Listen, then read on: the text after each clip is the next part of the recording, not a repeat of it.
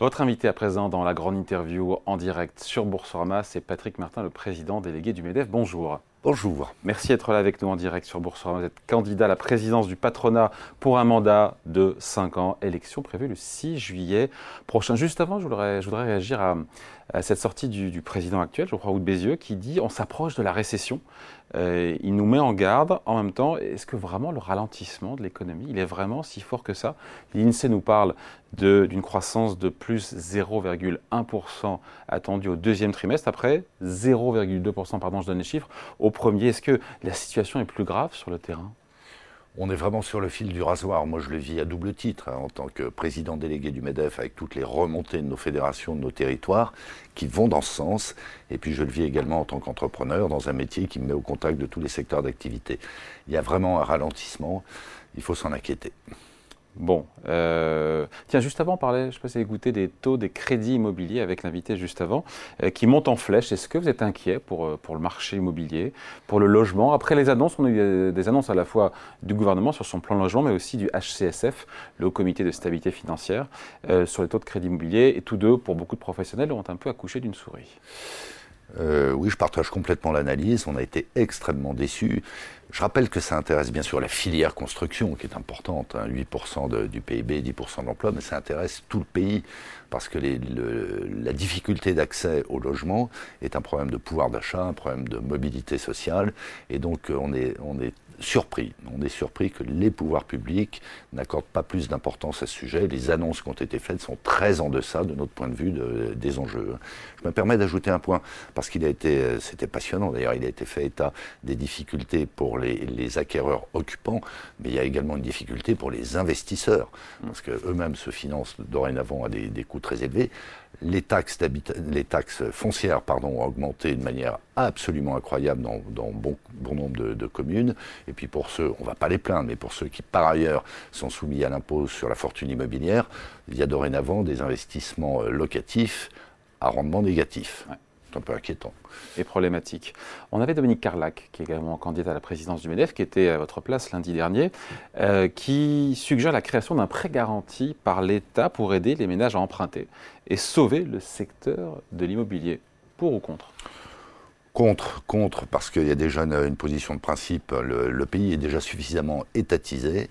Euh, la bonne réponse, elle n'est pas là. La bonne réponse, elle est dans la relance de l'offre immobilière, et ça passe par la correction d'un certain nombre de dispositifs ou la sagesse sur d'autres dispositifs. Hein, je viens d'évoquer la taxe foncière, mais on a également les effets pervers du zéro artificialisation nette, de la suppression de la taxe d'habitation, qui a désintéressé les élus locaux de la construction de, de logements. Donc on identifie un certain nombre de, points. puis il y a des mesures techniques qui nous paraissent pertinentes, qui n'ont pas été retenues.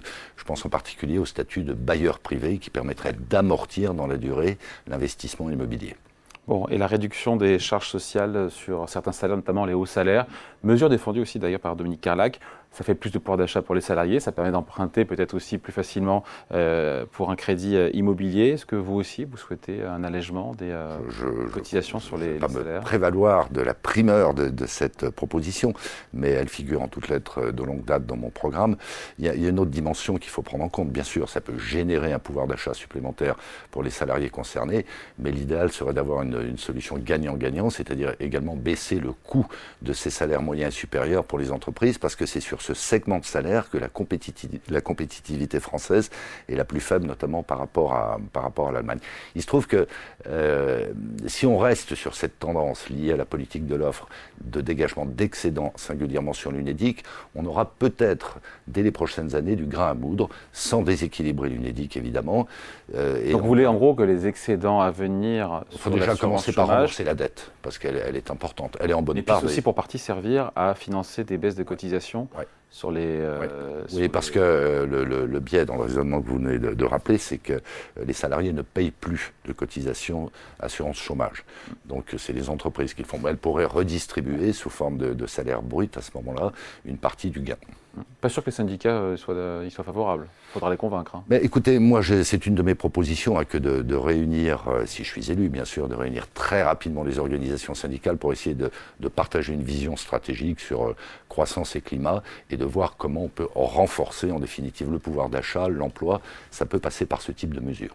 dans les mesures que vous défendez, euh, baisse d'impôts de production, 20 milliards, c'est ça, je crois 20 milliards. Après, on a compris que pour Bercy, ça tombe bien parce qu'il y a les assises aujourd'hui euh, sur les, comptes publics, mm. avec Bercy qui cherche des rentrées fiscales les baisses d'impôts supplémentaires, a priori, euh, c'est niette. Comment vous ferez pour euh, convaincre le gouvernement? Bah, Écoutez, dans ce qui a été annoncé, hein, qui demanderait de confirmer euh, s'agissant d'économie budgétaire, on retombe toujours sur le même travers, c'est-à-dire on va aller renier un certain nombre de dispositifs, par exemple sur le gasoil non routier. c'est quelques centaines de millions d'euros. C'est très lourd pour les professions directement concernées, mais ça n'est pas à l'échelle. Et l'éléphant... Il ne faut pas supprimer? Pardon Sur le gazon non routier Il faut l'étaler euh, dans le temps, et en attendant qu'il y ait une offre technique de produits de substitution, d'engins de substitution euh, électriques ou à hydrogène, qui à ce jour n'existent que très peu et sont très chers. Mais l'éléphant au milieu de la pièce que Bercy n'adresse pas, c'est le train de vie de l'État. Enfin, quand on, quand on voit qu'on continue à créer massivement des emplois publics, certains étant justifiés, mais on a des réserves de productivité énormes dans l'administration de l'administration, en quelque sorte. Et ce sujet n'est absolument pas identifié, alors que tout le monde sait que c'est là par dizaines de milliards d'euros. C'est l'angle mort de la politique économique. Euh, il faut du courage, il faut du courage. Alors, je ne parle pas des, des, policiers, je ne parle pas des infirmiers, mais l'administration du système de santé, par exemple, est, est ruineuse. Et le management de l'État, ça se voit d'ailleurs dans le taux d'absentéisme dans la fonction publique, n'est probablement pas exemplaire, si vous me permettez cette litote. Euh, comment est-ce qu'on retisse, on parlait des syndicats, Patrick Martin, comment est-ce qu'on retisse les liens avec euh, les syndicats après l'épisode euh, de la réforme des, retraites qui va laisser des traces et des, stigmates, qui plus est avec des nouveaux interlocuteurs, interlocutrices à la tête de la CGT et de la CFDT mais je ne crois pas qu'il y ait lieu de retisser les liens. Il faut évidemment les renforcer. Enfin, je rappelle simplement qu'en pleine turbulence sur la réforme des, retraites, on a signé l'accord essentiel sur, le partage, de, la, valeur, et depuis lors, un accord sur accident du travail, maladie professionnelle, qui était l'occasion pour tous les partenaires sociaux de rappeler qu'ils souhaitent être autonomes parce qu'ils sont responsables. Donc on ne part pas d'une feuille blanche. Bon. Après, il y a aussi euh, le budget 2024, on n'y est pas encore, mais c'est vrai que dans la majorité présidentielle, euh, même dans la majorité présidentielle, certains estiment, beaucoup estiment que le maquis, il y a une espèce de maquis des aides aux entreprises qui mériterait d'être, euh, allez, on va dire débroussaillé pour garder le même champ lexical. Qu'est-ce que, que vous leur répondez? Oui, probablement, mais il ne faut pas que ce soit un jeu à somme nulle. l'enjeu principal, c'est quoi? C'est que même avec des aides ou supposées aides, les entreprises françaises sont au sein de l'OCDE celles qui, après les les Danoises payent le plus d'impôts et charges.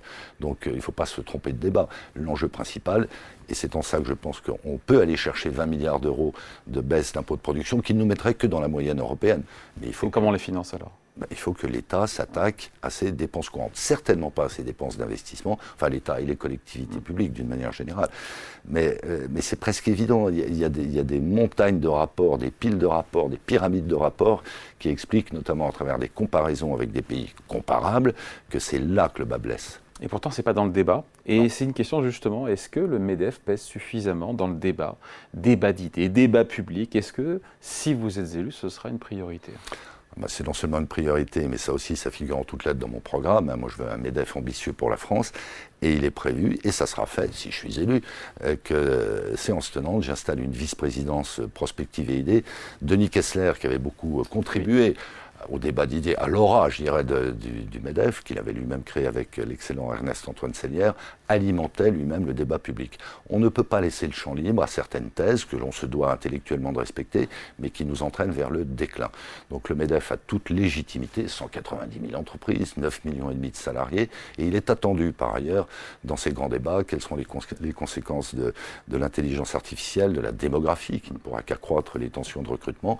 Donc c'est bien mon intention de, d'être beaucoup plus présent dans le débat public. On a été constamment percuté par des événements lourds hein, pendant le, quinquennat qui s'achève, quinquennat BEDEF. Hein. Euh, on sait qu'on aura de nouvelles situations critiques et urgentes à gérer, mais il nous faut lever le nez le guidon, nos adhérents nous le demandent. Bon, est-ce que c'est vrai qu'on peut s'interroger sur les, les différences, les nuances idéologiques qu'il y a entre deux candidats à la présidence du MEDEF, entre vous et Dominique Carlac. Elles sont, ces différences, hein, on l'admet sur le fond infinitésimal. Qu'est-ce qui vous distingue vraiment? D'abord, euh, c'est tout à son honneur, Dominique Carlac a réuni euh, trois euh, candidats dont les, les, thèses sont assez contradictoires. Moi, j'ai une ligne, je l'assume. Apparemment, elle convient à un certain nombre d'électeurs qui m'ont déjà manifesté leur soutien. Je, je pense qu'il faut de la cohérence en toute chose. Hein. Typiquement, est-ce qu'il faut inonder le MEDEF de micro-entrepreneurs, dont certains sont de vrais entrepreneurs, d'autres pas du tout. On a des règles démocratiques, on donnerait les clés du MEDEF à des micro-entrepreneurs. Je pense qu'il ne faut pas le faire. Un autre de ses alliés dit qu'il faut renoncer au paritarisme de gestion. Ça serait une hérésie, ça serait la mort du MEDEF et de toutes les fédérations, hein, soit dit en passant. Donc voilà, euh, il faut déjà que les lignes soient claires entre nous. Et puis ensuite, on a des profils différents. Moi, j'ai beaucoup de respect pour Dominique Carlac, nonobstant tout ce que je viens de dire sur ses alliés. Euh, mais euh, je pense que j'incarne un autre type d'entrepreneuriat, euh, plus ancré, plus dans les réalités.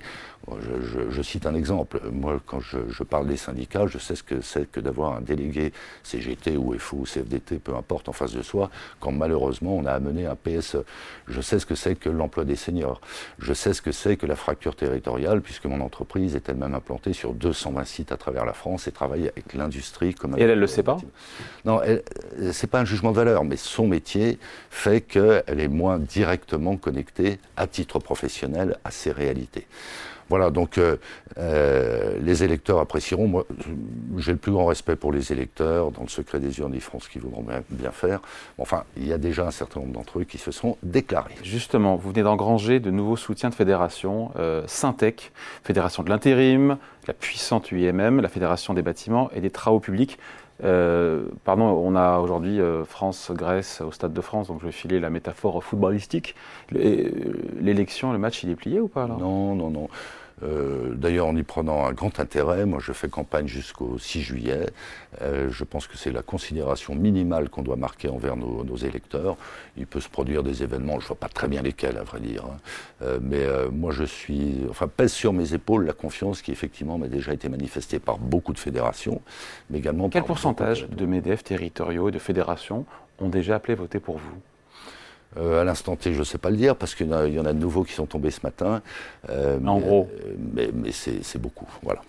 Ce qui fait de vous le grand favori de cette élection, vous l'assumez Ce qui n'est pas la, position forcément la, plus favorable, mais ça m'impose, ça m'impose d'abord de respecter ma concurrente, et ça m'impose d'être parfaitement conscient que si je suis élu, je serai très attendu. Donc il faut que je sois prêt à assumer cette fonction dans des conditions qui ne seront pas faciles parce qu'il y aura un besoin de réduire les déficits publics, notamment. Et donc les efforts pourront potentiellement être demandés aux entreprises. Parce que la conjoncture ralentit, parce que surtout, il va falloir, et le MEDEF y aura un rôle majeur si je suis élu, il va falloir gérer un certain nombre de contradictions qui fracturent notre pays. Euh, veut-on réindustrialiser? Veut-on des logements? Veut-on véritablement décarboner? Est-ce qu'il faut, pour financer tout ça, de la croissance ou de la décroissance? Euh, À un moment donné, il faut mettre ses actes en accord avec ses idées. Moi, j'ai cette habitude d'être assez franc du collier et de dire les choses. Pour, sur les fédérations de l'assurance euh, et de la banque notamment, on sait pour qui ou pas encore Non, on ne le sait pas encore. On ne le sait pas encore. Euh, moi, évidemment, j'ai des contacts avec les banquiers comme euh, les assureurs. Dominique Carlac, probablement aussi. Euh, je pense qu'ils prendront leur décision. Est-ce qu'ils auront un vote unique pour chaque fédération ou est-ce que la liberté de vote sera laissée à chaque membre de, chaque fédération? Je n'en sais rien. Ce sont des gens particulièrement avertis. Ils feront le bon choix. Bon. Euh, comment d'ailleurs on s'assure que les électeurs des fédérations, même des MEDEF territoriaux, votent dans le même sens que les consignes données par leur direction? C'est un argument qu'on entend un peu dans le camp d'en face, là. Hein. Oui, qui n'est pas très, comment dire, très respectueux pour les instances de ces organisations qui ont elles-mêmes organisé en interne au cas par cas des auditions et de toute façon euh, des votes. Euh, donc il y a une démocratie interne à chacune de ces organisations. Euh, je pense que c'est pas pas respectueux tout simplement de ces organisations que d'insinuer ça. C'est comme si le jour venu, l'élection Medef étant passée, on disait non non mais en fait ce vote n'est pas représentatif. Hmm. Comment vous abordez cette dernière ligne droite? C'est la dernière ligne droite aujourd'hui, avant l'élection du 6 juillet. Dans quel état d'esprit êtes-vous? Eh bien, euh, d'un côté, euh, je suis porté effectivement par euh, tous ces soutiens qui se manifestent et d'autres à nouveau qui devraient se manifester dès les prochains jours. mais j'aborde cette échéance avec une, certaine gravité. Bon, il y a cinq ans qu'en tant que numéro 2 du MEDEF, je pratique en quelque sorte la maison, mais je sais qu'à nouveau, compte tenu des circonstances, et puis étant numéro 1 à ce moment-là, la charge sera lourde. Il va falloir être très déterminé, très robuste et surtout très collectif. Bon, il y a ce débat télévisé sur BFM qui est prévu le, le 26 juin. Qu'est-ce que vous, vous attendez de ce débat? Moi, j'attends une ultime euh, clarification. Euh, j'attends, et j'espère en tout cas qu'il sera euh, respectueux. En tout cas, moi, minute après minute, je m'emploie à respecter Dominique Carlac parce que, d'abord, j'ai de l'estime pour elle et ensuite, je le redis, parce qu'on a besoin d'unité patronale. Et vous voulez être, un, si vous êtes élu, un, un président du MEDEF plus offensif. Ça veut dire quoi, plus offensif? Bah, les circonstances l'imposent, hein. euh, mais d'ores et déjà, Geoffroy les plus. Hein. Vous faisiez état des déclarations qu'il a faites euh, récemment. Euh, moi, je suis, optimiste par nature et je suis convaincu que la France peut s'en sortir et peut-être même brillamment. Mais enfin, il y a un principe de réalité qui fait que, notamment parce que le gouvernement s'imagine se racheter une conscience en donnant des gages aux organisations syndicales, ça peut être sur les ordonnances travail, ça peut être sur la conditionnalité d'un certain nombre d'aides je pense au crédit d'impôt recherche, et il n'en est pas question pour nous. Donc il va falloir être évidemment très respectueux de tous nos interlocuteurs, les pouvoirs publics, les organisations syndicales, les commentateurs, mais il va falloir être euh, probablement euh, plus euh, exigeant. Hum. En son temps, Pierre Gattaz avait parlé d'un MEDEF de combat. Oui. C'est une expression que vous pourriez reprendre? Non. Non, euh, j'ai la, plus grande amitié, le plus grand respect pour euh, Pierre Gattaz, mais c'était encore d'autres circonstances. Souvenons-nous, la première partie du quinquennat de François Hollande, oui. Euh, c'était du pilonnage des entreprises et des investisseurs. Ça n'est plus le cas. et puis moi, je me garde des slogans. Il faut des punchlines, il faut dans les médias avoir quelques slogans comme ça. Mais d'œuvre de combat, je pense que ce n'est pas la bonne expression, parce que notre intérêt n'est pas le pugilat, notre intérêt n'est pas la polémique, notre intérêt, c'est la construction. Moi, je ne suis contre personne, je suis pour. Voilà, merci de passer nous voir. Patrick Martin, donc le président délégué du MEDEF. Donc, je rappelle ce débat sur BFM le, le 26 juin, élection prévue le 6 juillet prochain. Merci beaucoup, Patrick Martin. Merci. À bientôt. Au revoir. À bientôt.